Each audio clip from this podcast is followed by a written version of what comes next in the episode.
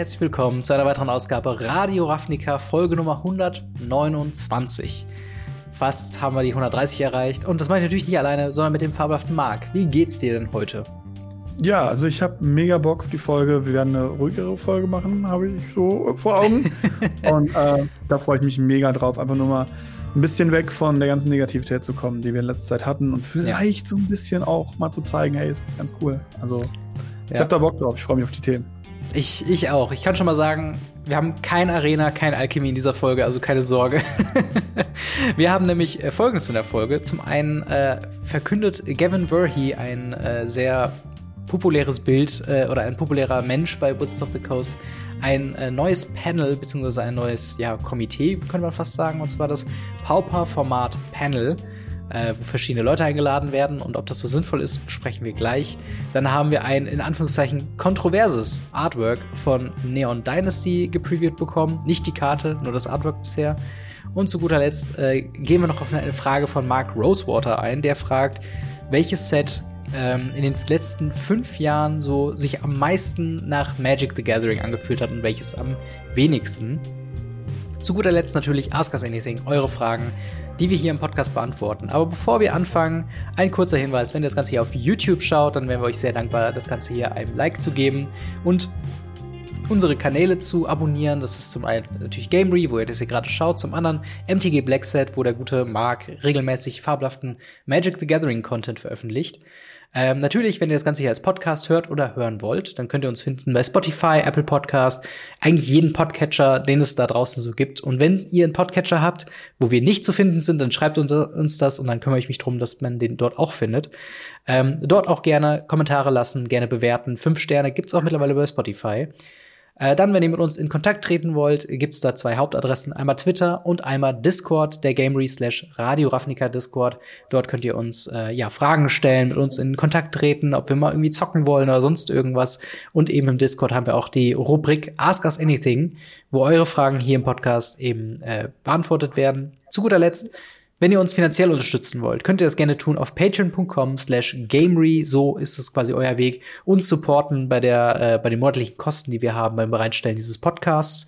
Außerdem findet ihr den Podcast dann in voller Länge als Video ein bisschen vor allen anderen äh, vor, meistens so einen Tag vorher, je nachdem, wie ich es äh, schaffe. Und äh, ja, ich gehe da natürlich noch mal äh, direkter und schneller auf eure Fragen ein, äh, weil ich dann immer eine direkte Mitteilung bekomme, wenn ihr mir über Patreon schreibt. Von daher viele gute Benefits und ähm, aber mit dem ganzen Kram aus dem Weg fangen wir einfach mal an mit dem ersten Thema und zwar Introducing the Pauper Format Panel ähm, und zur Einordnung erstmal, was ist Pauper? Pauper ist quasi, ich würde jetzt mal in einem Satz sagen, wie Legacy nur nur mit Commons, oder? Ja, so ähnlich würde ich auch sagen. Also man kann alle Karten spielen, die jemals äh, gedruckt wurden. Ähm, Set egal, also Standard-Sets, äh, Zusatzsets, Commander-Sets, total egal. Solange sie Common sind, also dieses schwarze Symbol haben.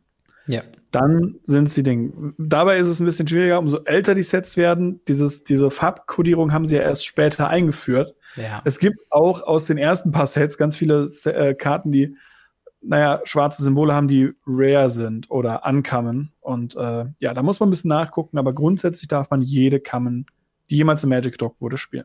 Genau, und es ist tatsächlich so ein, so ein fabelhafter Weg, äh, nochmal eine Wertschätzung für die älteren Sets zu haben. Also ich kann mal kurz so ein Nähkästchen plaudern. Ich habe letztens auch bei Instagram schon geschrieben, ich bastel momentan an einem solchen Pauper-Deck und es macht so viel Spaß, irgendwie im Local Game Store durch, durch alte Binder zu, zu wühlen und dann die alten, was habe ich letztens gesehen hier, äh, umpusten, Snuff Out. Oh ja. Äh, so, eine, so eine alte äh, schwarze äh, Instant.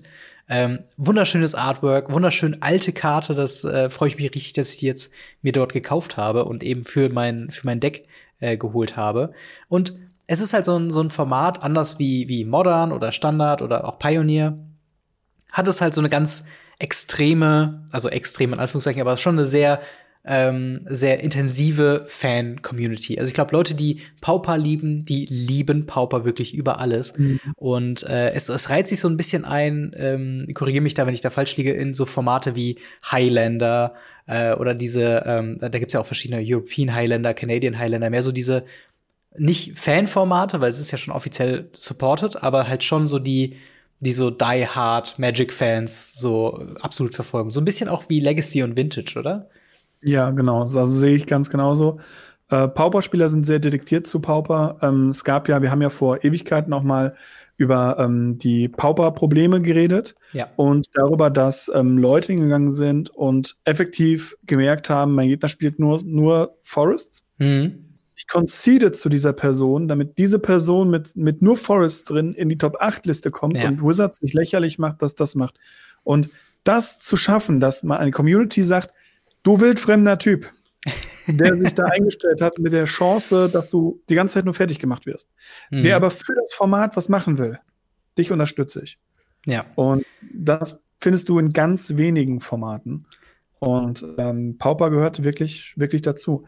Man darf halt nicht vergessen, Pauper ist aber auch eine sehr, sehr lustige Art und Weise miteinander umzugehen, weil es ist, das Power-Level von Pauper ist höher, als man denkt. Ja. Wirklich höher, als man denkt. Es gibt Karten, die sind im Pauper erlaubt, die sind im Legacy verboten. Ja, das Also- stimmt. Ja. Das ist wirklich schon krass. Also ich freue mich halt, äh, um nochmal auf mein Deck zurückzukommen, ich freue mich richtig, ein Deck zu haben, wo ich Brainstorm, Counterspell, äh, äh, was war noch, Ponder und all diese Sachen, diese ganzen Cantrips, von denen ich immer nur höre, die immer nur für Probleme sorgen, endlich auch mal selbst spielen zu können. Ähm, und wie gesagt, diese, diese, diese Fanbase, diese, diese Pauper-Spieler und vielleicht in gewisser Weise zu der Story, die du eben erzählt hast, die wir auch besprochen haben, von diesem Boykott, Daraus wurde jetzt eine Ankündigung irgendwie geformt, ähm, und zwar von Gavin Verhey, der halt auch Pauper-Fan ist. Der sagt, okay, das Format hat in den letzten Wochen mehrere Probleme gehabt mit Broken Decks, die dann auf einmal 50 plus äh, der, der Meta irgendwie eingenommen haben, weil sie einfach viel zu stark waren, weil beim Design eines Sets Pauper natürlich keinen keinen Fokus hat. Also Absolut dort geht's halt eher darum, dass man in Limited spielen kann und dann waren so Sachen wie eben Shatterstorm ähm, oder auch First Day of School aus Strixhaven, beziehungsweise halt eben aus Modern Horizons 2. Es waren einfach Karten, die waren sehr, sehr broken und ähm, die mussten dann irgendwie adressiert werden mit Bannings und da hat man sich auch Zeit gelassen und das fand die Community gar nicht geil. Ähm, und jetzt soll sich oder könnte sich potenziell einiges ändern. Und zwar äh, wurde eben dieses Pauper-Format-Panel eingeführt. Und es gibt einen wunderschönen Artikel dazu auf äh, der Wizards of the Coast Magic Webseite, wo Gavin so ein bisschen schreibt, dass so ein bisschen der Vergleich darin besteht zu dem Commander äh, Advisory Group, äh, beziehungsweise Mhm. dem, dem Commander-Komitee, der ja auch die Bandliste quasi stellt, äh, dass man dort einfach versucht, ähm, ein bisschen mehr die Spieler oder gerade die, die, die lauten Stimmen auch unter Content-Creatoren und so weiter mit ins Boot zu holen. Und man hat jetzt quasi so einen Rat äh, erzeugt aus äh, verschiedenen Leuten, aus verschiedenen Ländern, was ich auch sehr schön finde. Unter anderem äh, Mirko Sivata aus Italien, Emma Partlow aus UK, Ruji Saito aus Japan und ähm, wen haben wir denn noch hier? Äh, Alexandra Weber aus Brasilien. Und das sind halt alles teilweise Pro-Spieler, teilweise Content Creator bei Cool Stuff, Cool Stuff Inc., teilweise Podcaster, die einfach eben dieses Format so promoten und so halt in den Vordergrund auch in der, in der Magic Bubble quasi nach vorne bringen, ähm, dass ich, dass die jetzt einfach halt in dieser, ja, in so, so einem Komitee mit drin sind, die sich einfach beraten und Wizards of the Coast und Gavin Verhey auf direktem Wege Feedback geben können, ähm, wie das Format gerade performt und was für Karten problematisch sein könnten. Ähm, so ein bisschen, was die Gruppe jetzt genau macht, ist jetzt nicht definiert. Es soll halt regelmäßig Updates von der Gruppe geben, ähm, von wegen, was man halt äh, auf dem Zettel hat, auf der Watchliste hat, was könnte problematisch sein, was muss man adressieren. Ähm, aber im Großen und Ganzen ist es jetzt quasi eine eine halb Wizards of the Coast, halb Community gestellte Wizards of the Coast interne Gruppe, die dann ähm, ja einfach quasi darüber philosophiert, wie es Pauper geht. Wie findest du das? Also ist das, ist das ein Schritt in die richtige Richtung oder sagst du, dass das, äh, das ist jetzt schön zu lesen, aber im Endeffekt dann doch nicht so viel Auswirkungen haben wird? Ich glaube sogar, es ist ein Schritt in die falsche Richtung. Uh, okay. Weil Wizards of the Coast ihren eigenen Job nicht mehr machen. Wizard of the Coast wälzt ähm, es weiter ab, Ahnung von ihrem Spiel zu haben, von ihrer Community. Sie entfernen sich noch weiter von der Community und müssen noch mehr Zwischenmänner dazwischen stellen, um mit den Personen zu interagieren. Und ich glaube, wenn sie Ahnung davon hätten oder mehr Leute Ahnung davon hätten, was im Pauper gerade abgeht, Mhm. oder wie man Magic spielt, ähm, dann würde es sehr viel einfacher für die sein zu agieren. Ja. Ich glaube auch das Problem zum Beispiel aktuell, wo wir ja immer noch darauf warten auf ähm, Legacy oder Vintage-Ankündigung und ähnliches, ist einfach, dass sie keine Ahnung haben, was sie mit diesen Daten machen sollen, mhm. die sie bekommen haben. Ja. Ich glaube, sie sind einfach generell von den Formaten her mittlerweile sehr hart überfordert. Ja. Da sind bestimmt ganz viele Leute dran, die wirklich sehr viel Ahnung haben, was Marketing angeht, was ähm, Strategy angeht, was auch Game Design angeht. Und die Magic-Karten müssen ja auch designt werden. Das vergessen ja. wir ganz oft. Die fallen nicht vom Himmel, die fallen ja, nicht einfach aus der Druckmaschine, sondern da muss man wirklich Investition, Zeit, Geld, Finanzen, Leute, Ideen reinmachen. Und das Problem ist einfach, bei diesem ganzen Drumherum verlieren sie halt einfach ihre Community aus den Augen, meiner Meinung nach. Hm, ja. Und jetzt gehen sie hin und haben etwas festgestellt, wenn sie auf große Leute, auf Content Creator, auf Pros und sonstige Leute hören, dann haben sie wieder die Verbindung. Sie haben jetzt auch Pro-Spieler sogar eingestellt. Hm, ja. Sie haben reagiert, als die Community, ähm, die damals auch mehrfach von Leuten wie Terrain Community College und so weiter angeführt wurden und gesagt wurde, hey, mach das mal.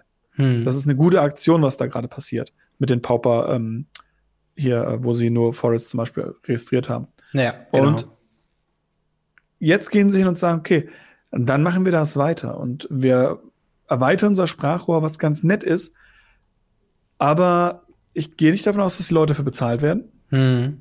Äh, das sind Leute, die detektiert an diesem Format Spaß haben und sich daran orientieren. Und ja, also ich, ich glaube tatsächlich, dass, dass es mehr bringen würde, wenn sie zwei, drei Leute hätten, die sie einstellen würden, die das Format aktiv spielen mhm. und beide Seiten haben und nicht nur so ein bisschen beraten werden. Ja. Ja, ich finde es auch, ähm, ja, ich, ich finde es auch interessant, dass man jetzt hier quasi noch mal die, die Leute mit, mit reinholt, weil, wie du, wie du auch schon sagst, für mich ist es, glaube ich, auch nicht wirklich das Problem von, ähm, dass sie das Feedback nicht haben, weil wenn sie das Feedback nee. haben wollten, ist das leicht zu finden.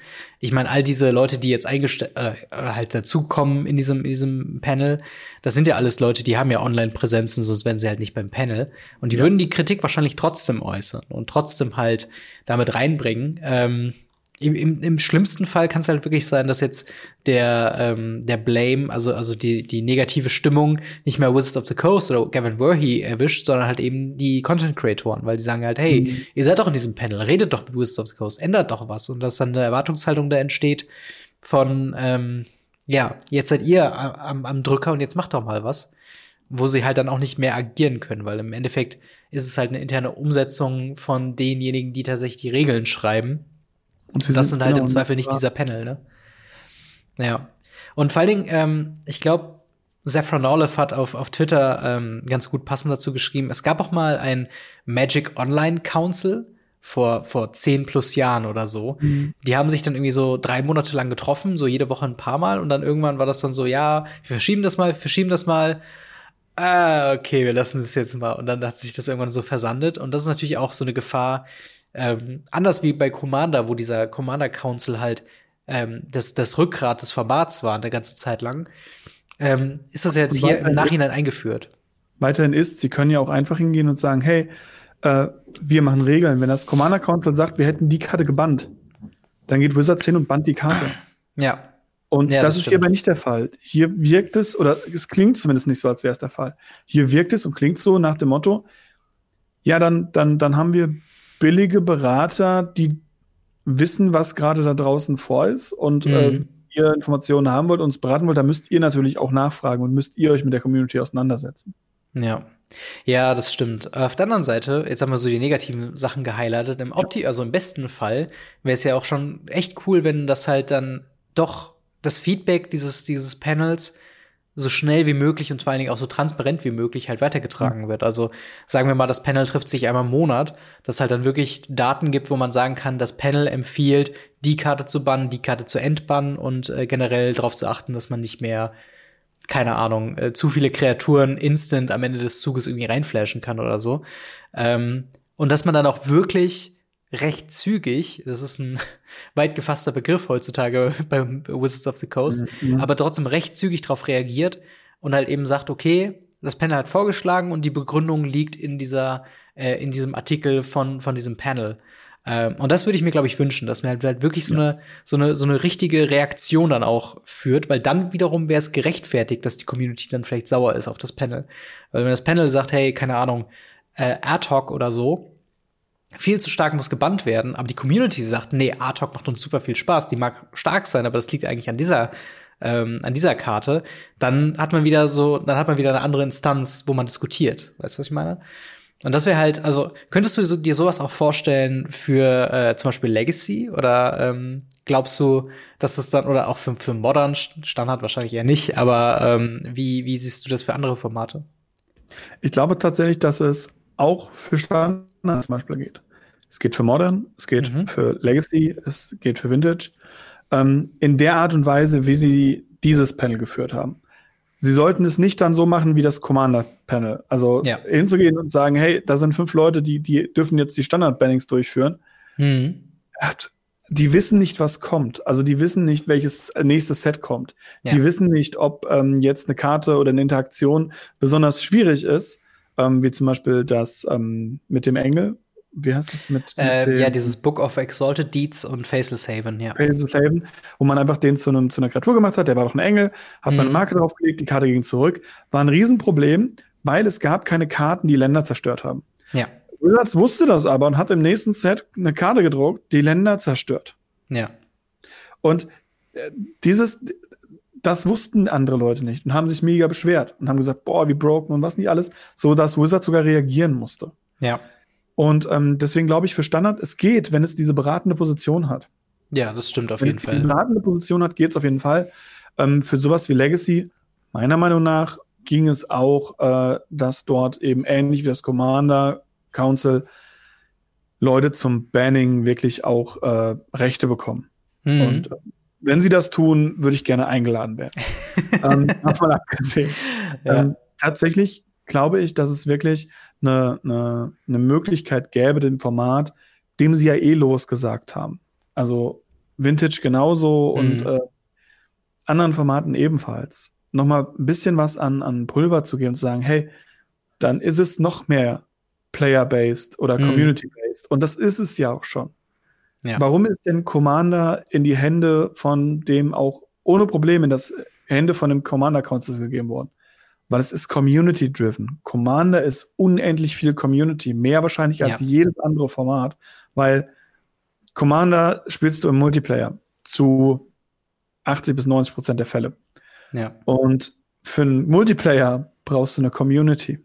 Das stimmt. Und, und das muss man halt sagen, äh, das ist Legacy, Vintage und so weiter auch seit, seit Ewigkeiten. Ich weiß nicht, doch, ich weiß, wann das letzte Turnier von Wizards damit gemacht wurde.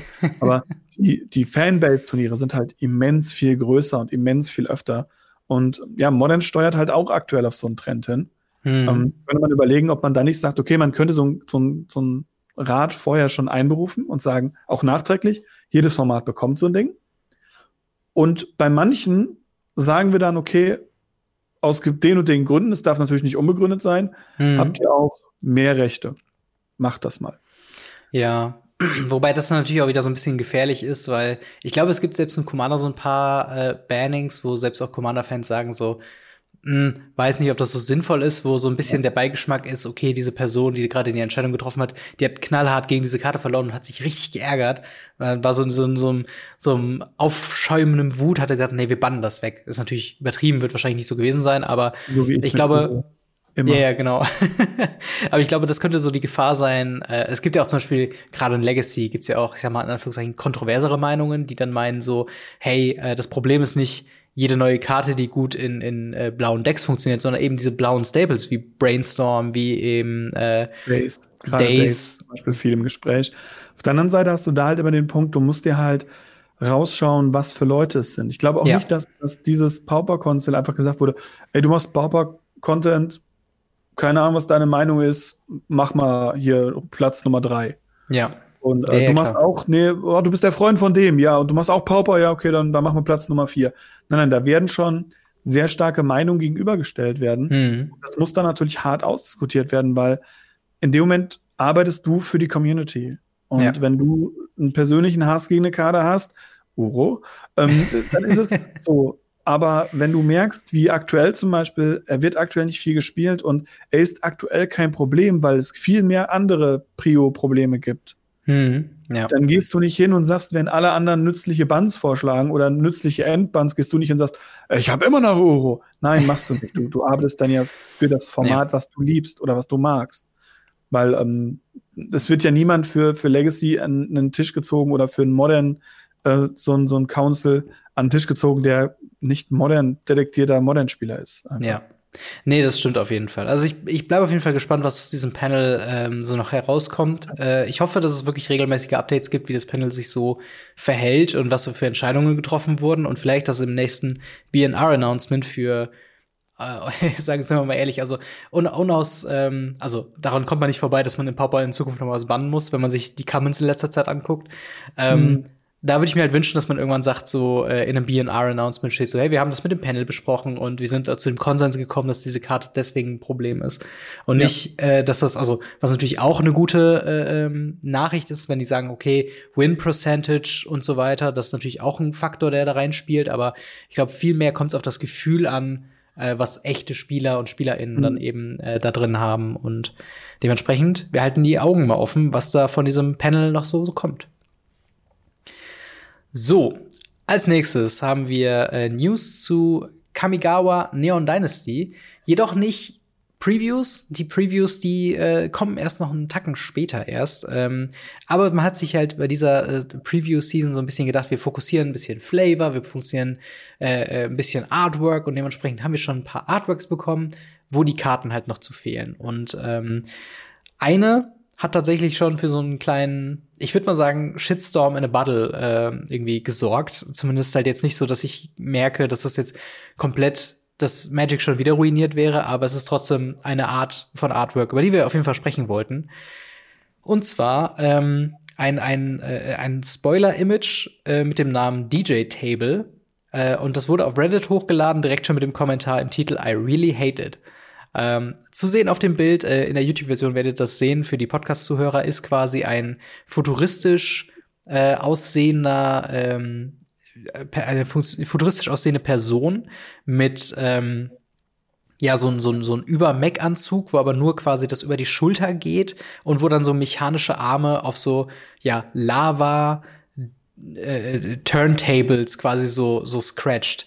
Die Person hat äh, blaue Haare, so äh, Kopfhörer auf und macht so ein, ja, ein, ein, ein, ein Ahiago-Gesicht so ein ja. bisschen.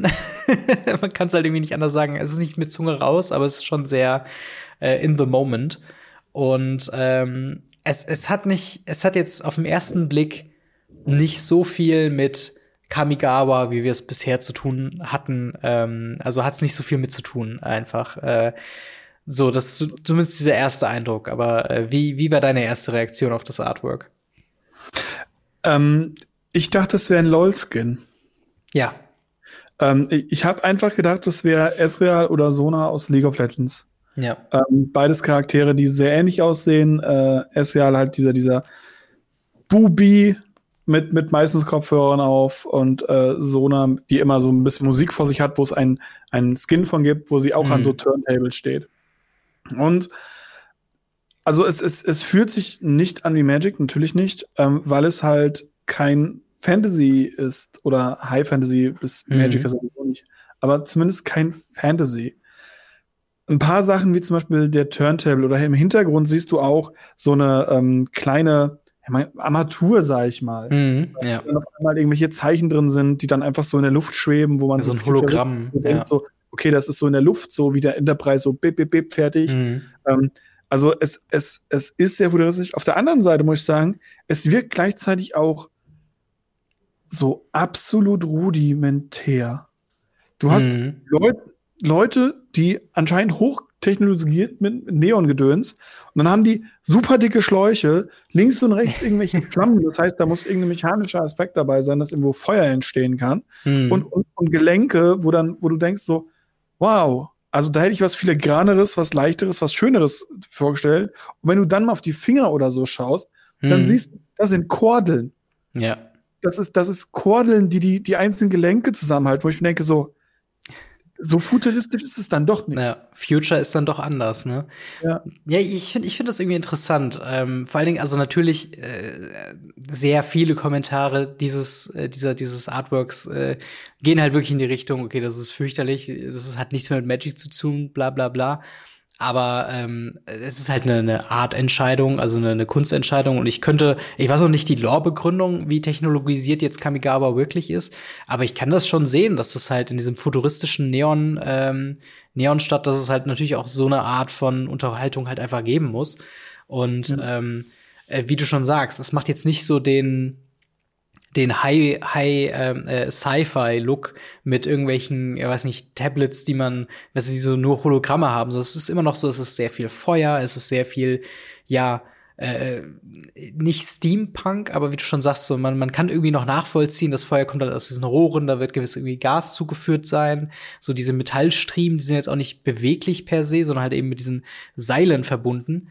Ähm, und ja, gut, der, der, der persönliche ähm, Stil von, von der Person, die man in dem Artwork sieht, ist, ist natürlich jedem selbst überlassen, wie man das findet. Ähm, aber ich hatte auch zuerst den Gedanken, wie du schon sagst, das ist irgendein Artwork für League of Legends, für ähm, irgendwie Valorant oder für. Overwatch oder sonst irgendwas. Ich habe da jetzt nicht sofort Magic irgendwie ähm, rausgesehen. Und das, das würde ich sagen, das könnte ein Problem sein, eventuell. Aber ähm, also ich, ich weiß nicht, findest du das denn problematisch, dass ein solches Artwork ex existiert in Magic? Nee, absolut nicht. Also man muss ja, man darf ja nie vergessen, ähm, wir hatten, ich glaube, die erste Maschine war, lass mich lügen, spätestens bei Ursa. Ja. Ich, ich rette mich mal und sage, spätestens beim Ursa-Set hatten wir Maschinen, die Schornsteine hatten oder Auspuff mhm. und da kam dicker schwarzer Qualm raus. Ja. Oder irgendwelche Roboter, die durch die Gegend. Juggernaut, bestes Beispiel, ist ein Panzer. Ähm, umgebauter. Mhm. Und wir hatten das alles schon nur halt in einem anderen Stil. Und jetzt gehen wir halt in eine andere Stilrichtung und probieren mal eine andere Stilrichtung damit mhm. und sagen, hey, wie wär's denn damit? Und solange da jetzt keine Plasmakugeln mit Hologrammen irgendwo am Rum sind und wir, keine Ahnung, Leute mit einer schwarzen Maske, die die ganze Zeit hecheln durch die Gegend laufen, mhm. äh, da, da, drin haben, ist das für mich äh, ja. also wirklich weniger ein Problem, weil ich bin, ich bin gerade von, von Cyberpunk oder auch von, von naja, diesem futuristischen so viel Schlimmeres gewohnt, also Schlimmeres in Anführungsstrichen, ich finde das großartig, aber hm. ich bin so viel mehr gewohnt. Ja. Klar, blaue Haare ist etwas, wo man sagen muss, ja, das hatten wir jetzt noch nicht so häufig, es sei denn, es war halt nicht bei einem menschlichen Wesen. Hierbei muss man ja sagen, es ist ja ein menschliches Wesen, es ist jetzt mhm. nicht, wir haben ihm jetzt keine rote Haut gemacht und ihm kleine Hörnchen gegeben oder so, ja. um ihn als Oni zu verkleiden. Oder sie haben ihn nicht grün angemalt und gesagt, er ist ein Baumkuschler. Mhm. Äh, so oder so ich, es ist eine, eine Art Ausdruck, der, finde ich, auch den, die asiatischen Wurzeln, die dieses Set hat, auch mhm. gerecht wird irgendwo. Und deswegen, ich, ich mag das Artwork. Ich bin gespannt, was sie noch machen. Und ich muss sagen, wir haben ja schon ein paar Artworks gesehen. Ja, also wenn ich mir den diese Zuge angucke oder den, den, den Katzo, mhm. ähm, ich, ich weiß nicht. Also, mhm. es, es ist zwar nicht das hier, und ich bin gespannt, ob was für ein Artwork das wird. Am Ende ist es so ein japanisches Only-Artwork, was gut sein kann. weiß ja keiner. ja, Aber das stimmt. Ich finde es jetzt echt nicht schlimm. Echt Nö. nicht. Also ich muss auch sagen, ich glaube, allerspätestens seit Secret Lair äh, ist für mich jedes ja. äh, Artwork prinzipiell okay, weil wir haben mittlerweile Karten, die halt gerade noch so erkennbar sind als Magic the Gathering Karten auf der Frontseite. Also wenn ich dann irgendwie Weil du weißt, dass es eine Magic Karte sein soll. Genau, wenn da groß Abrupt Decay irgendwie drüber steht, dann kann ich mir erahnen, dass das vielleicht Abrupt Decay von Magic the Gathering ist. Aber so von der Karte, von der Oberfläche her, von der Frontseite ist da nicht mehr so viel zu erkennen. Dementsprechend finde ich hier das Artwork, ne, das ist geschmacklich, kann man halten, was man möchte. So, ich, ich mag es so ein bisschen, dass es halt tatsächlich so ein bisschen dieses ich weiß nicht, ob, ob meine, meine Interpretation da vielleicht zu weit geht, aber so dieses J-Pop, K-Pop-mäßige ja. da ein bisschen aufnimmt und dass man halt sagt, okay, wenn Kamigawa technologisiert wird, mit welchem Hintergrund oder auch immer, das ist ja noch nachvollziehbar, dass es dann in so eine ähnliche äh, Pop- Richtung mit halt bunten Haaren, mit halt einer sehr fetzigen Show und so weiter eben dann gehen kann, finde ich halt mhm. komplett in Ordnung. Äh, meine, meine größte Sorge ist gerade, dass halt das vielleicht die, die Game-Breaking-Karte des Sets sein wird. so der, der Oko des Sets oder so. Ähm, und dass da vielleicht, äh, das dann nervig sein könnte, wenn du das in jedem Matchup immer wieder dieses Artwork siehst. Aber ey, ich meine, wenn es von irgendeiner Karte ist. Solange die menschliche Person hinten dran gezeichnet ist. Ja. Und nicht aussieht wie ein Foto, über das gefotoshoppt wurde. Alles okay. Ja, auf jeden Fall. Und wie gesagt, ich finde, ähm, ne, also ne, meinungsmäßig kann man da natürlich, ich kann jeden verstehen, der sagt, das gefällt ihm nicht. Ich finde, das hat seine Daseinsberechtigung und ich finde es absolut in Ordnung.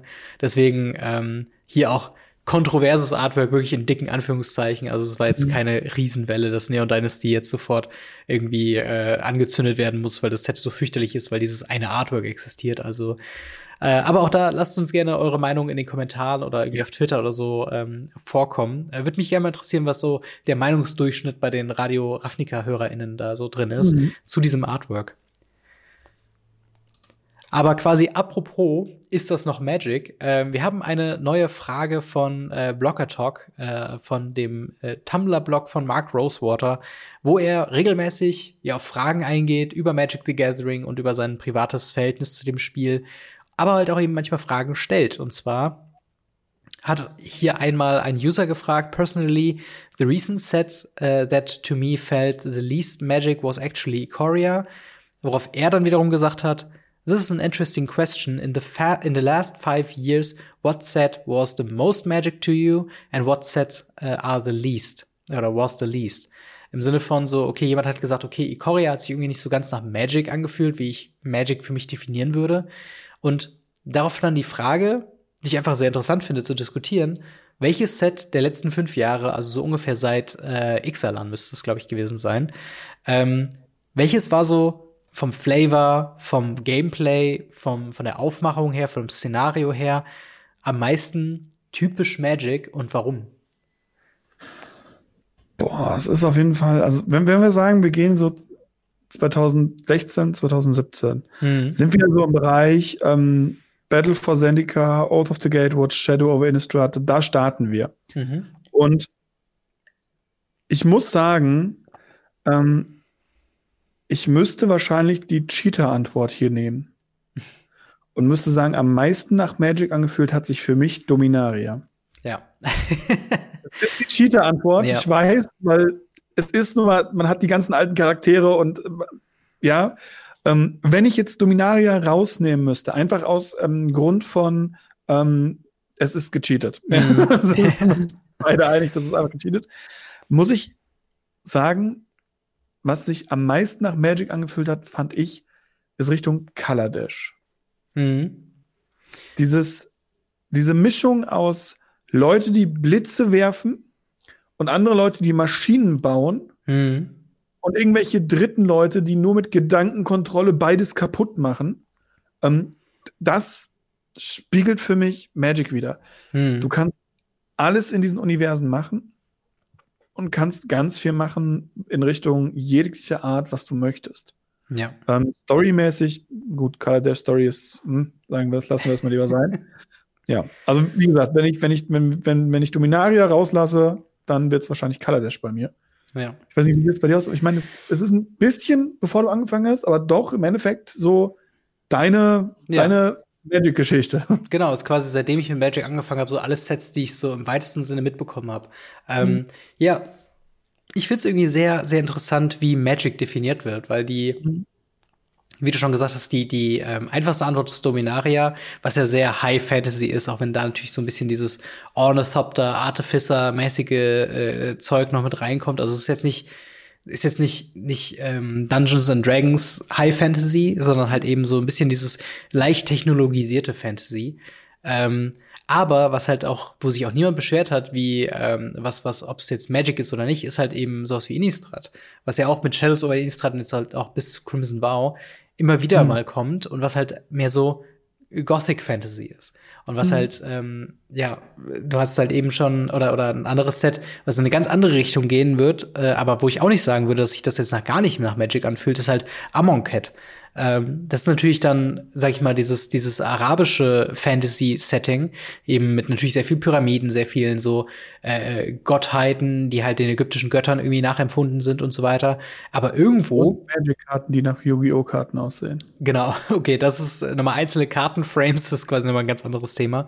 Aber auch da würde ich sagen, so rein von, von dem Look and Feel sehe ich da immer noch so ein bisschen ähm, ja. noch mehr Magic irgendwie drin. Und deswegen, ich finde halt, ja. äh, ich finde halt, diese, je länger man drüber nachdenkt, desto mehr merkt man eigentlich, was man als typisch Magic empfindet, ist schon ein sehr mhm. weit gefasster Rahmen, weil es wirklich von diesem gotischen zu dem arabischen, zu dem High Fantasy, zu halt eben jetzt muss man halt gucken, wie es halt jetzt mit Kamigawa Neon Dynasty aussieht, ob das sich noch wie Magic anfühlt oder ob da irgendwas verloren geht bei einem Schritt zu sehr in die Technologie.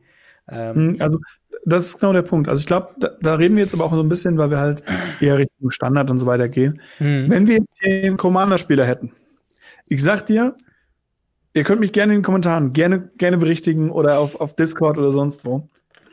Die werden sagen Ixalan. Dicke Dinos, Vampire mit irgendwelchen komischen Hüten. Ja. Und einfach alles. Piraten. Ixalan war Magic, obwohl es Dinos hatte, ja. die einfach nur strange waren. Äh, auf einmal Piraten da drin ein Grund war und hm. eben diese, diese Conquistador-Vampire. Ja. Und, und auch das war wirklich Magic. Ja, das stimmt irgendwie. Ja, Ixalan habe ich auch häufiger gehört als, als Antwort auf diese Frage. Einfach nur, mhm. weil das halt wirklich so atypisch war von, von dem, also es war ja, jetzt, jetzt nicht die Geschichte oder so war lächerlich, aber so dieses Setting, weil man sich das überlegt, was da jetzt eigentlich ab, abgeht, so mit den vier Fraktionen und so weiter. Das ist schon ein bisschen silly einfach. Es ist halt so ein bisschen, so ein bisschen lustig, dumm, so von wegen haben hier Piraten und Dinos und Menschen und Vampire. Ähm, aber ja, so, so vom, vom reinen, von der reinen Ästhetik her und auch so storytechnisch hatten wir ja trotzdem Jace, der mit an Amnesie litt, äh, nach diesen ganzen mhm. Ereignissen in, in Innistrad war das, glaube ich, oder wo der dann irgendwie verbannt wurde oder so. Ich, äh, keine Ahnung. Ich, ich fange gar nicht erst mit Story an. Ich kenne mich da null aus. Also lieber da German, German Magic Stories äh, mal nachfragen. Ja. Der kennt sich da aus. Ähm, aber auf jeden Fall, trotzdem hat es halt immer wieder so die, die, die, die Artworks und die Ästhetik, trotzdem spricht das irgendwie Magic. Und auch mhm. Vampire sind irgendwie klassisch Magic. Piraten okay, die sind jetzt neu, sind wir mal, sind wir mal ganz ehrlich. Aber auch die haben sich so irgendwie reingemausert, gerade durch sowas wie Commander. Ähm, irgendwie, ja. Äh, also doch schon irgendwie auch Magic adjacent, also irgendwie schon dazugehörig und ich kann sehen, wie das irgendwie funktioniert. Ja, das liegt aber auch dran, weil wir früher so viel mehr weirden Stuff drin hatten, aber immer nur so Einzelkarten. ja. Wir haben Pirate Ship, das ist eine Magic-Karte, mhm. die einfach nur ein Piratenschiff ist mit ein paar Knochen dran. Ja. Wir haben äh, den ersten gehabt mit, mit den ersten Umezawa, mit, ich glaube, Tekumo, Tekuno Umezawa müsste es gewesen sein, der einfach ein random Asiate in einem Set war, was damit nichts zu tun hatte. Ja.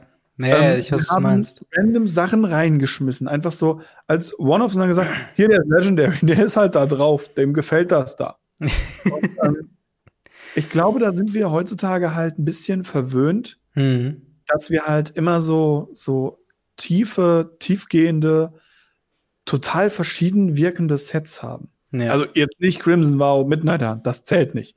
Aber äh, wenn man sich überlegt, davor hatten wir ein Set, wo es um Märchen ging, um wirkliche ja. Märchen. Dann ja. ging es auf einmal um äh, irgendwelche Götter in irgendwelchen griechisch angehauchten Olymp-Sachen des mhm. Todes. Ähm, und danach ging es um dicke Godzilla-Sachen und riesige Bestien und ja, also ja. wir sind da, glaube ich, einfach sehr, sehr verwöhnt mittlerweile mit sehr viel Unterschiedlichem, die ganz viele Karten bekommen. Ja, ja, das Früher stimmt. haben die Sachen halt immer nur so eine weirde Karte bekommen. Ja. Und dann war es das. Ja, das, das ist ein guter Punkt. Also tatsächlich, ich glaube, ähm, Magic fühlt sich dann, oder ein Magic-Set fühlt sich dann nicht nach Magic an, wenn es irgendwie kein größeres Konzept drumherum gibt. Und das würde ich mhm. äh, jetzt hier den Originalposter, der Herr sagt hier halt, was sich am wenigsten nach Magic anfühlt, ist halt Ikoria. Und ich kann irgendwo sehen, warum. Weil selbst so die, die, also die, die Story oder die, die Prämisse war ja, äh, Humans gegen Monsters, gegen diese Kaijus, deswegen auch dieses Crossover zu Godzilla, was jetzt nicht mhm. damit reinfließt, weil das quasi ja nur ein Skin ist für ein paar Karten, also das lassen wir jetzt mal außen vor. Aber da ist das irgendwie so gefühlstechnisch meiner, meiner, meiner Meinung nach so ein bisschen auf die Nase gefallen, weil die Humans hatten keine wirkliche Identität. Weil, also keine Ahnung, ich kenne natürlich den General Kudros, aber hauptsächlich durch den Effekt, dass der Humans plus eins plus eins gegeben hat und gut im Human Tribal funktioniert. Ähm, und aber bitte? Und Luca. Und Luca, ja klar. Genau, aber Luca ist ja quasi nochmal repräsentatorisch für dann die dritte Fraktion, die da auch irgendwie mit drin sind, die dann mit Monstern gegen andere Monster kämpft und die da irgendwie so eine Grauzone sind. Und ich finde es irgendwie, da hat sich so dieses Konzept also auch, also auch noch ein anderes Ding, Mutate als, äh, als Fähigkeit halt hat auch irgendwie nicht so funktioniert. Und es kam nicht so rüber, als ob die Monster wirklich monströs sind. Du hast halt nicht deine, weiß nicht, sechs Mana, acht Achter oder so, sondern es waren halt mhm. halt mehr so, ja, drei Mana, vier, vier, so. Es waren halt so kleinere Sachen und die haben sich halt über dieses Mutate irgendwie definiert.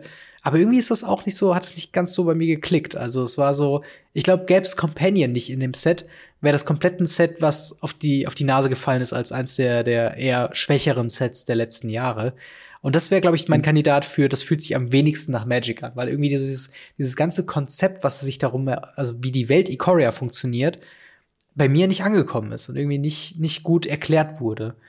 Ähm, ich ja. glaube, es kommt noch ein Fakt dazu, und zwar, ähm, so sehr man auch bestimmte Artworks oder bestimmte Frames ankreiden kann, sagen kann, wow, wie strange ist das denn? Oder ich finde die Archives, äh, die Mystical Archives aus Strixhaven total seltsam. Mhm. Oder was soll dieser komische Runenrand bei den Kaltheim-Sachen?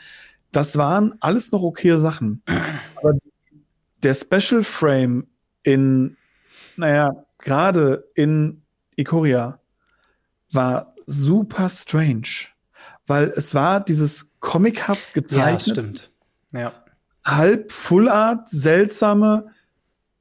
Unsere Mutate-Kreaturen haben das und ein paar andere random noch verteilt. Und du hängst dann denkst dir, what? Ja. Was? Und, ja. und ja, diese, diese Mutate-Dinger sahen dann aus wie Kreaturen, wirklich wie Monster. Mhm. Hatten halt immer noch Stats wie die Kinder aus dem Secret Layer von, ja. äh, wie heißt's? Von äh, äh, Stranger Things. Stranger Things. Also ja. es ist halt so, und ich denke, ja, dann, dann macht die Dinger größer. Also klar, so ein, so ein Riesendinosaurier mit 8,8 muss halt sein irgendwo. Mhm. Haben wir den? Nee. Ähm, ja. Wir haben so ein paar von den dreifarbigen, die wirklich als Kaiju definiert sind, die dann irgendwie 6,6 sind. Ja. Ja, das ist halt, ja, es ist irgendwie, ich, ich glaube, ich, ich bleib wirklich hauptsächlich bei dem Punkt, dass es halt einfach nicht, sich nicht gut angefühlt hat. Also dieses, dieses Set hat einfach keine Identität gehabt. Und das ist einfach, also so gesehen könnte man natürlich jetzt quasi bei anderen Sachen hingehen. Ich glaube halt Dominaria definiert sich halt, wie du schon sagst, halt als sehr, sehr Magic, weil du hast diesen Nostalgiefaktor, du hast halt wiederkehrende äh, Fraktionen und, und Leute, die sich halt dann irgendwie ähm, die wieder auftauchen oder Artefakte, die wieder auftauchen, die man kennt, so Thematiken und so weiter. Ähm, auch gerade so dieses Drachen, Elfen, Menschen, Konglomerat dann so, das war schon, das war schon ziemlich, ziemlich gut und das wäre auch meine, meine Cheat-Antwort, weil natürlich fühlt sich Dominaria nach Magic an, weil es legitim die ersten zehn Jahre nur Magic war, sozusagen. Ja. Ähm, aber tatsächlich, ich glaube, was, was wäre mein, mein, was sich am meisten nach Magic anfühlt? Ich glaube fast, ich würde in die Richtung sehen, so, gehen, so Throne of Eldraine, weil da dieses Konzept von, okay, ich sag Throne of Eldraine oder War of the Spark, weil man War of the Spark als quasi ein, ein, ein Set und als ein Ort irgendwie definieren will. Weil mhm. ähm, War of the Spark hat sich halt so, so schön wie so ein Finale angefühlt, war es ja auch mit der, mit der ähm, Gatewatch-Saga und so. Und da kam halt so alles zusammen und da hat man noch mal so ein Best-of der letzten 10, 15 Jahre von Magic-Geschichte irgendwie nochmal irgendwie miterlebt. Und man war auch halt auf, auf Ravnica, was auch immer hilft. Ähm, aber sonst halt wirklich Throne of Eldraine, genau das Set danach. Das hatte auch eine sehr starke Identität und das hat man auch sehr stark gefühlt. Jede Kammen könnte ich in der Hand halten und genau zuordnen, dass es Throne of Eldraine war. Und das ist halt irgendwie auch so dieses, das hat sich bei mir irgendwie was dieses typisch Magic-mäßige auch irgendwie wieder ausgelöst. Irgendwie. Es ist sch schwierig zu beschreiben, aber es ist irgendwie das, das löst so, wenn, wenn ich die letzten zehn Jahre oder die letzten fünf Jahre Magic definieren würde oder ein Set jemanden vorhalten müsste, von wegen, das ist so das, das Premium-Beispiel von Magic in den letzten fünf Jahren, dann würde ich, glaube ich, zu Throne of Eldraine greifen. Und dann zeigst du ihm Oko und dann zeigst du ihm Once Upon a Time und alle sind glücklich. genau, genau. Das ist nochmal, also das ging jetzt wirklich nur um Flavor, also um, um yeah. spielerische Sachen, da müssen wir nochmal ganz, ganz woanders hingehen. Aber ich finde, ich finde das Thema sehr, sehr interessant, gerade halt ja. jetzt mit Blick auf, auf Neon Dynasty, äh, wo die Artworks und die Richtungsweise und auch hier Streets of New Capenna und so weiter, das wird ja nochmal, ich glaube, den Rahmen ein bisschen dehnen, was Magic für uns ist. Und ich hoffe, es wird mehr in die Richtung Ikoria, äh, mehr in die Richtung Throw of Eldraine gehen und weniger in die Richtung von Ikoria, von wegen gerne neu, aber gut durchdacht. Ich, ich bin halt vor allem mal gespannt, ob sie ähm, weiter diesen, den Rahmen erweitern, weil das erste Mal, als sie ihn richtig hart erweitert haben, haben sie ganz viele Leute verloren. Das zweite Mal, als sie ihn richtig hart erweitert haben, haben sie ganz viele Leute verloren. Und mhm. ich habe das Gefühl, wir stehen jetzt auch noch mal kurz vor einem Punkt mit Kamigawa, wo sehr viele Leute dieses Set nicht mitbekommen werden. Ja. Weil sie aktuell nicht spielen, weil sie aufgehört haben oder weil sie aktiv dieses Set, naja, sagen, nein, möchte ich nicht. Ja. Ähm, das Gefühl habe ich. Ob das jetzt wahr, bewahrheitet oder nicht, werden wir sehen. Grundsätzlich muss ich sagen, am meisten interessiert bin ich, ob sie sowas wie Miniguns oder Tommy Guns oder wie sie auch immer nennst, ja.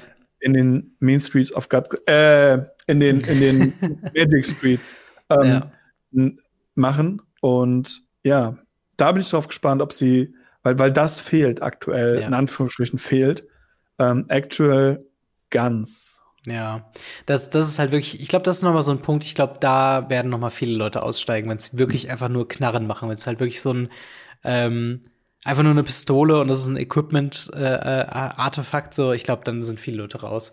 Also mhm. vor allen Dingen nicht, wenn es so eine, wie so eine Schiffskanone oder so eine Mana-Bomb oder so. Diese ja, Spellbombs kennt man ja auch. Anderes, ja. Genau, das ist noch was anderes, aber wenn es einfach legitim eine, eine Tommy-Gun ist, dann ist irgendwie so, ja, okay, das ist irgendwie, irgendwie ein bisschen weird. Aber äh, es bleibt auf jeden Fall spannend und äh, schreibt uns auf jeden Fall auch in die Kommentare, welches Set für euch am meisten Magic äh, ausgesprochen hat und welches Set am wenigsten von den letzten fünf Jahren, vielleicht auch darüber hinaus. Einfach, wann habt ihr so angefangen und was habt ihr so mitbekommen? Würde mich auf jeden Fall sehr interessieren. Wir gehen jetzt aber mal über zu Ask Us Anything, äh, unserer kleinen Rubrik, wo eure Fragen im Podcast thematisiert werden. Und ähm, ich äh, gehe hier einfach mal ganz frisch rein und äh, nehme die Frage von Sabo, äh, wo gefragt wird, vermisst ihr oder wahrscheinlich nur einer von euch, äh, dass Damage auf den Stack geht? Findet ihr es gut, dass es das nicht mehr gibt oder würdet ihr euch äh, sowas zurückwünschen? Und äh, findet ihr auch, dass durch den Wegfall der Regel ein kleiner Teil der strategische, des strategischen Spielens verloren gegangen ist, wenn Kreaturen nur aufeinander loskloppen und man nicht mehr weiter darüber nachdenken muss. Ich glaube, bevor wir diese Frage beantworten, müssen wir erstmal kurz darauf eingehen, was ist denn nochmal Damage on the Stack? Magst du es nochmal kurz Damage erläutern? on the Stack äh, war damals eine Sache, die man machen konnte. Man konnte den Schaden beiden Kreaturen konnte Schaden zuweisen. Also wenn ich mit einer 2-3-Kreatur gegen eine andere 2-3-Kreatur gehauen habe, ähm, heutzutage wissen wir, sie hauen aufeinander, beide kriegen zwei Damage, passt. Mhm. Damals war es so, man konnte den Damage auf den Stack legen und sagen, okay, Damage ist auf deiner Kreatur drauf und Damage ist auf meiner Kreatur drauf, aber bevor meine Kreatur stirbt, opfere ich sie oder benutze sie für irgendwas.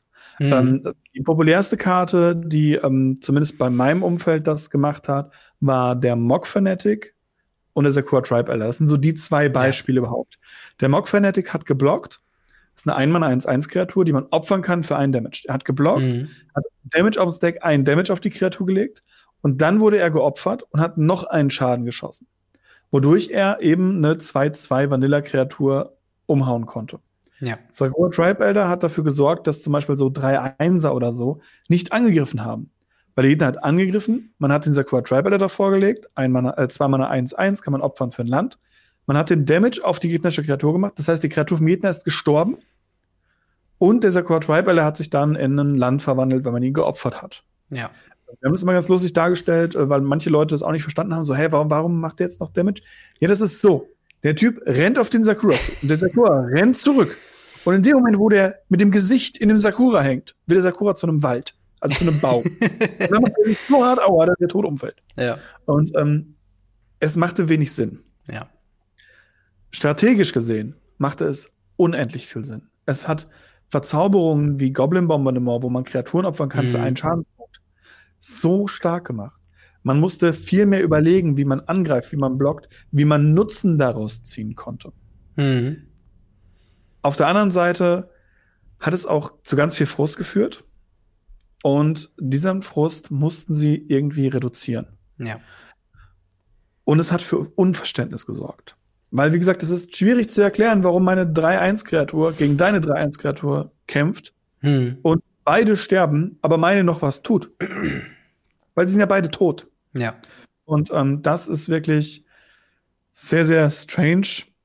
Ich vermisse es tatsächlich, weil es ganz viele Interaktionen damit gab, gerade mit dem Opfer. Ja. Die danach einfach nie wieder gespielt wurden. Ja, also äh, ich muss sagen, also ich habe die Regel ja nicht mehr live mitbekommen als Spiel. Ich kenne die Regel und ich, ich finde sie. Äh, kennst du das, wenn du was hörst und du denkst so, nee, das kann mich nie nicht vorstellen, dass mhm. es so funktioniert und dann funktioniert es aber trotzdem so. Zuletzt hier mit äh, Valky, God of Lies und ähm, ja. Tybalt auf der anderen Seite, wo du dir das anguckst und du siehst jemanden in Valky-Kaskaden aber die sechs Mana-Seite spielen und du denkst so, nee, kann ich mir nicht vorstellen, dass sie sich das überlegt haben, als sie das damals designt haben. So geht's mir halt mit Damage on the Stack, wo ich mir denke, der, der, der, die Idee war ja nicht von einem Mock-Fanatic, dass du ihn opferst, nachdem er als Kreatur seine Funktion irgendwie äh, komplett wahrgenommen hat, sondern dass du ihn alternativ opferst, anstatt mit ihm anzugreifen, um halt einmal Direktschaden zu verteilen. Und äh, so funktioniert ja auch hier Fanatical Firebrand. Das ist ja eigentlich eine 1 zu 1 Kopie, nur dass die noch Haste hat und so. Ja. Ähm, und, und halt, na, aber zu einer Zeit, wo es kein Damage on the Stack gab. Und das finde ich halt deutlich wichtiger, dass diese Interaktionen so funktionieren, wie sie auf dem also dass es halt irgendwo eingebig ist, wie Sachen funktionieren, dass es halt nicht zu regelkonfus wird. Natürlich verliert man so eine, eine strategische Tiefe, weil man das natürlich nicht mehr ausschöpfen kann. Aber dem Wohle des Spiels äh, zu, zugetragen, äh, musste diese Regel halt verschwinden. Und ich glaube auch nicht, dass sehr viele Leute darüber traurig sind, dass die verloren gegangen ist, weil ich meine, im Endeffekt, es ist ein lustiges Detail, äh, ja. woran man sich so, so nostalgisch zurückerinnert, aber so wirklich in dem Setting spielen will, glaube ich, keiner mehr wirklich. Also. Nee, das ist ähnlich wie die Legendary Rule früher gesagt hat, äh, wenn ich, wenn du einen Jace auf dem Feld hast und ich spiele meinen Jace, gehen beide ja. Jace. Ähm, das ist auch was, wo gerade am Anfang ganz viele Leute gesagt haben, oh, wie doof. Und manche Leute sagen es bis heute, ich hätte gerne die alte Legendenregel zurück. Ja. Und ich sage, ja, es macht wenig Sinn, dass beide dieselbe Karte auf dem Feld haben. Rein lore-technisch gesehen. Aber zum Glück sind wir nicht bei Yu-Gi-Oh! und haben keine komischen äh, kleinen äh, Mannequin vor uns, die und dann auf einmal sich teilen müssen oder so. Ja. Sondern es, es hilft dem Spiel. Und wenn es dem Spiel hilft, nehme ich auch etwas gerne in Kauf, ein bisschen weniger Tiefe. Solange ja. es nicht zu krass wird, natürlich. Genau, auf jeden Fall. So, der Frankenfuchs Jens, ähm, der fragt, was macht ihr eigentlich mit euren Artkarten, also diesen Kunst-Full-Art-Karten, die keinen Text mehr drauf haben, aus den Set-Boostern? Haben die einen Wert? Ähm, was machst du mit deinen Set-Booster-Art-Karten? Sammelst du die oder werden die für irgendwas anderes verwendet? Ähm, ich kenne eine Person, der ähm, tatsächlich die Modern Horizon 1 noch, wo sie das erste Mal Art-Karten gemacht haben. Hm. Damals nicht Set-Boostern, das war damals Draft-Booster, ähm, weil es gab zu Modern Horizon 1 keine Set-Booster. Mhm. Und ja, da war, da, weil das war was Besonderes, da wurden die noch gesammelt. Jetzt bei Set-Boostern, also wenn sie eine Unterschrift haben, schmeißen sie auf Card Market. Mhm. Da kauft sie auch niemand, aber sie haben einen imaginären Wert. ja, da, da gibt es manche Sachen, die sind, wie der unterschriebene ähm, Merciless aus dem äh, neuen, aus dem Crimson Vow Set. Ach, Soren the Mireless, meinst du? Ja, der oder unterschrieben geht ich glaube, 18 Euro oder so. Krass, nicht so, schlecht. Okay, was? ähm, wenn die nicht unterschrieben sind, nutze ich sie sehr gerne als Packkarten. Denn ja. sie sind ein wenig dicker und durch die vordere Glanzschicht auch ein bisschen stabiler als eine normale Karte, die ich als Packkarte vor die Karte lege, bevor ich eine Karte verschicke. Mhm. Dementsprechend nutze ich sie sehr gerne als Packkarten, gerade für etwas teurere Karten. Lege ja. die da oben drauf und lege da eine normale Karte drunter. Bei billigen Karten nehme ich da normale Karten, die ich als Schatz mache. Aber umso teurer die Karte, umso höher die Wahrscheinlichkeit, dass ich eben diese Art Karten benutze, weil sie stabiler sind. Ja. Ähm, ich, ich sehe das eigentlich ähnlich. Ich habe tatsächlich äh, in meinem Binder eine Seite, wo ich die alle unterschriebenen oder mit irgendwelchen Stempel versehenen Artkarten tatsächlich mal reintue. Weil ich denke mir so, äh, ist ja irgendwie auch schon nett und so häufig passiert es dann auch nicht. Ähm, aber ja, wie, wie bei dir, die meisten landen bei mir irgendwo äh, ja als eben Versandkarten oder halt Was ich auch empfehlen kann, was ziemlich cool ist, ähm, wo ich aber auch teilweise normale Basic Lens und so für verwende, ist Lesezeichen. Ähm, wenn man so, was die drei oder vier Bücher so angefangen hat zu lesen, dann überall so eine Karte reinzuwerfen, ist manchmal ganz nett, ähm, aber so richtigen Gegenwert haben die jetzt nicht, außer sie sind halt eben dieser signierten oder irgendwie sonst gestempelten Foil-Version. Ähm, von daher, ja, ist, glaube ich, nicht, nicht viel verloren, wenn man die nicht ähm, ausnutzt. Ähm, eine Frage ganz kurz von Murdoch, äh, X Murdoch X. Ähm, der fragt, was haltet ihr von den neu angekündigten Challenger-Decks? Äh, da möchte ich gar nicht groß drauf eingehen, denn wir haben letzte Woche darüber gesprochen. Also, das hast du wahrscheinlich gesehen. Die Frage kam, nachdem wir es aufgenommen haben und bevor wir veröffentlicht haben. Deswegen, äh, wenn dich das noch interessiert, wenn die Frage noch offen ist, schau da gerne mal rein. Ähm, wie gesagt, Decklisten haben wir immer noch nicht. Ähm, wenn die angekündigt werden, werden wir noch mal kurz drüber sprechen. Ähm, die nächste Frage ist von Aegon. Äh, der schreibt, äh, Hallo ihr beiden, wenn ihr ein Magic Starterprodukt entwickeln würdet, äh, um neue Spieler äh, den Start in Magic zu ermöglichen, wie sieht es aus und was ist dort drin? Äh, und vor allen Dingen, wie viel sollte dieses Produkt kosten? Hättest du jetzt gerade ein, ein Starterprodukt in deinem Kopf konzeptioniert, was du jetzt anbieten würdest für den, den idealen Einstieg äh, in das Magic the Gathering Hobby? Ja, ähm, das sind so kleine Pappboxen, mhm. wo zwei 30 Kartendecks drin sind. Mhm. Am besten in unterschiedlichen Farben. Und die müssen nicht stark sein, aber es sind 30 Kartendecks, wo ihr dann erst mit einem 30-Kartendeck gegen euren Kollegen spielt, der auch so ein Packen bekommen hat, der dann auch mit seinem 30-Kartendeck spielt. Dann wechselt ihr die Decks, dann hat man erst das Schwarze, dann das Rote gespielt. Mhm. Ähm, und dann dann wird's ganz crazy, weil dann mischt man beide zusammen, hat ein schwarz-rotes 60-Karten-Deck und kann Magic spielen. Und ich würde sagen, Wizards sollte die selber von sich aus den Shops zur Verfügung stellen. Also das, was sie früher gemacht haben. Mhm. Diese Starter gab es und ähm, diese Starter waren meiner Meinung nach sehr großartig. Ich habe sehr viele Open Days, also Open Game Days, ähm, gemacht und war vor Ort und habe nur mit diesen, mit diesen kleinen Starterdecks so vielen Leuten erklärt, wie man Magic spielt. Ja. Und wie, wie man da reinkommt. Und wenn ich dann aufgestanden bin, nachdem ich mit diesem 30-Karten-Deck, er mit diesem 30-Karten-Deck oder sie mit dem 30-Karten-Deck und dann wir diese drei Runden gespielt haben, ich aufgestanden bin und gesagt haben, hier hast du beide Decks. Hm. Mit diese zwei Packen. Dann waren die Augen riesig so, boah, echt? oh, oh, ja, aber was kriegst du dafür? Ist ja nichts. Das, das war großartig. Also mhm. das war ein gutes Anfängerprodukt.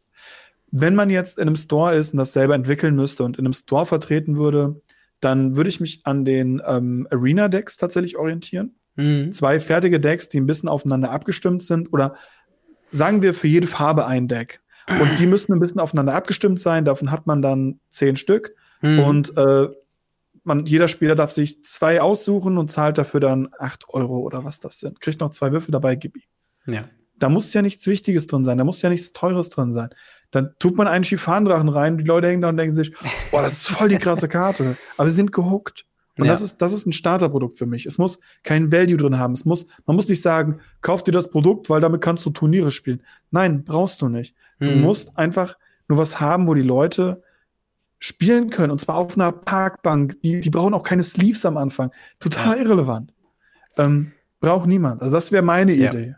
Auf, auf jeden Fall. Also vor allen Dingen ist es ja auch noch aus einer Zeit, äh, wo es zum Beispiel in dem, in dem Hauptquartier von Wizards of the Coast in Seattle gab es ja auch so die, die Ansage an die Empfangsdame, mhm. so jeder, der reinkommt, soll mit einem Magic the Gathering Starterdeck nach Hause gehen. Und äh, lustigerweise gibt's da irgendwie so eine Story, die hatte ich mal bei Did You Know Gaming oder so mit aufgegriffen, wo jemand vor dem Headquarter mit dem Auto liegen geblieben ist und gefragt hat, ob jemand anrufen kann für den ADAC, also für das amerikanische Äquivalent für den ADAC, für den Abschleppdienst.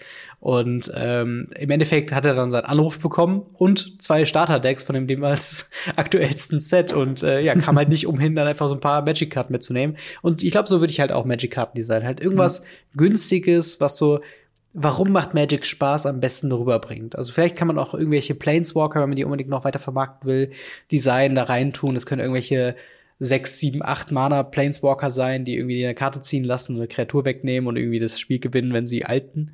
Ähm, aber ja, sowas halt. Und dann eben so günstig wie es geht, im optimalen Fall frei und vor allen Dingen im Local Game Store erhältlich. Denn mhm. ich habe auch die Erfahrung ge gemacht mit dem Starter-Deck. Der habe ich mir bei euch geliehen für einen äh, Universitätsspieleclub, wo wir quasi so einen offenen Abend gemacht haben, von wegen, hey, ich erzähle euch ein bisschen was über Magic the Gathering, bring ein paar Decks mit und dann könnt ihr das spielen. Und das Coolste war dann am Ende, als die Leute dann, ersten Leute wieder gehen sollten und mir die Karten wiedergeben, so von wegen, ja, weil es nette Leihgabe, aber hier hast du wieder zurück fürs nächste Mal, sagst du, nee, nee, behalt. Und die war so, oh, krass, voll cool. Und die waren sofort genau. hooked einfach. Und die hatten sofort so eine kleine, einen kleinen Anfang für eine Sammlung. Und ähm, ja.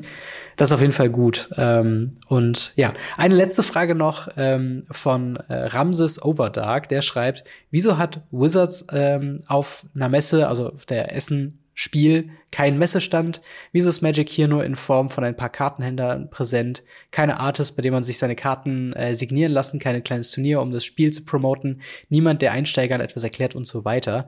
Äh, die Frage erweitere ich jetzt einfach mal von wegen, warum hat Wizards of the Coast in Deutschland auf, bei verschiedenen Messen ähm, so wenig Präsenz? Ähm, das ist eine sehr gute Frage, wie ich finde. ja, ähm, das letzte Mal, dass Wizards of the Coast eine angemessene Präsenz hatte. Ich rede jetzt nicht von der Comic-Con in äh, Stuttgart, mhm. wo ein paar Content Creator Kollegen von uns da waren, vor Ort waren und beim GameStop Stand einen Tisch mhm. bekommen haben. Ja. Sondern ich rede von einem wirklichen Magic Ding. War auf einer Gamescom.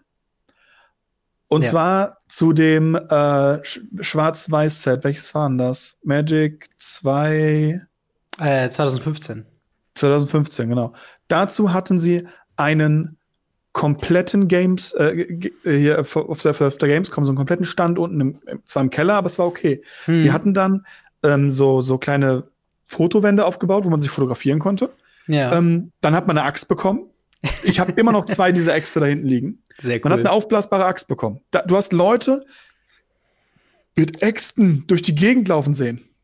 Auf der, und da stand Dick Magic drauf. Mhm. Dann gab es mehrere kleinere ähm, Touchpanel, wo man so ein bisschen dieses Magic äh, äh, Duels of the Planeswalker mhm. ähm, drauf spielen konnte. Und ich glaube, alle, also zweimal am Tag haben sie das ähm, Duelldeck Speed versus Cunning einfach in die Menschenmenge geworfen. Das ist cool. Das Plus ist noch so ein paar cool. T-Shirts und was nicht alles. Da habe ich mich mit dem damaligen ähm, Community, Content Creator, Community äh, Manager mhm. unterhalten. Und ähm, der sagte auch, ist zwar mega cool, aber es ist das Geld nicht wert. Ja. Und das ist leider wirklich ganz, ganz viel der Punkt. Äh, auf der Messe in Stuttgart hätte Wizards keinen Tisch sich gekauft. Ich ja. gehe davon aus, ich weiß es nicht, ich gehe davon aus, dass Gamescom zu Wizards gegangen und gesagt hat, hey, wir machen in Amerika so viel zusammen und auch in Deutschland jetzt so ein bisschen. Wir haben da einen Stand, wollt ihr einen Tisch haben? Mhm. Und Wizards dann gesagt hat, ja, das machen wir. Ähm, auf der Spiel in Essen sind einige, einige große Händler. Also es ist einmal Trader, der ist immer da, Free for One ist da, Games Island ist da, das, da, da treffen sich auch die großen Händler und die, die unterhalten sich da auch. Also die, die treffen sich da auch so ein bisschen, um so ein bisschen sich auszutauschen und so weiter. Mhm.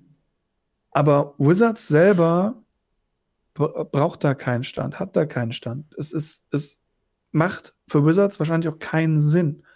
Weil was wollen sie verkaufen? Hm. Sie verkaufen selber nichts. Ja. Ähm, was wollen sie vermarkten? Magic Arena. Ja, aber das lohnt sich nicht für ja. das Geld. Und naja, Magic Anfängern beibringen, wissen wir ja, haben sie eh kein Interesse dran, weil mhm. sonst hätten sie Starterprodukte. Ja. Und solange sie nichts, klar, wenn sie jetzt irgendwann hingehen und sagen, hey, unsere Secret Layer können wir immer verkaufen, und sie stellen sich dann hin und haben so eine riesige Wand an Secret Layer aus dem letzten Jahr da stehen, hm. dann würde denen die Bude eingerannt werden. Und schmeißen die so die Menge, so Walking Dead ja, für dich, ja, Stranger das, Things das, für dich. Das, so. Ja, wenn, wenn das mal passiert, okay. Aber ansonsten sehe ich keinen Grund für Wizard auf irgendwelche Conventions zu fahren, irgendwas zu machen. Es sei denn, man ist eben eh schon mit irgendeinem Partner da, lädt mhm. ein paar Content Creator ein, die dann äh, da ein bisschen auch für Werbung sorgen und dann müssen sie sich um nichts kümmern und gut ist. Ja. Ja, aber ich muss tatsächlich sagen, also auf der Gamescom, da sind ja auch vor allen Dingen auch Konkurrenzprodukte in Form von Yu-Gi-Oh!, von äh, selbst hier Final Fantasy TCG. Und da hat es mhm. mich schon immer traurig gestimmt, weil ich bin jemand, ich gehe sehr gerne auf die Gamescom und war jetzt auch bisher jedes Jahr irgendwie da, seitdem sie in Köln ist. Und ähm, ich habe immer vermisst, also seitdem ich Magic spiele, äh, offensichtlich, aber ähm, ich habe immer so ein bisschen so eine, so eine Ecke vermisst, wo man sich auch so als Magic-Spieler einfach mal treffen kann, wo man so Gleichgesinnte mhm. irgendwie findet, mal eine Runde Commander miteinander zocken kann, so. Ähm, und, und ich finde, es wäre schon sinnvoll, auf so einer Messe da zu sein, einfach nur um Präsenz zu zeigen. Einfach nur um zu mhm. zeigen, hey, weil die Leute kriegen mit, hey, Yu-Gi-Oh! gibt's ganz aktiv. Es gibt auch auf der Gamescom äh, im Händlerbereich so ein paar Leute, die halt so ein paar alte, weiß nicht, äh, Magic-Themendecks oder so Sammlungen oder sowas verkaufen. Also so diese 500 Euro, äh, 500 Karten für 2 Euro Geschichten oder sowas, die immer den Preis nicht wert sind, by the way.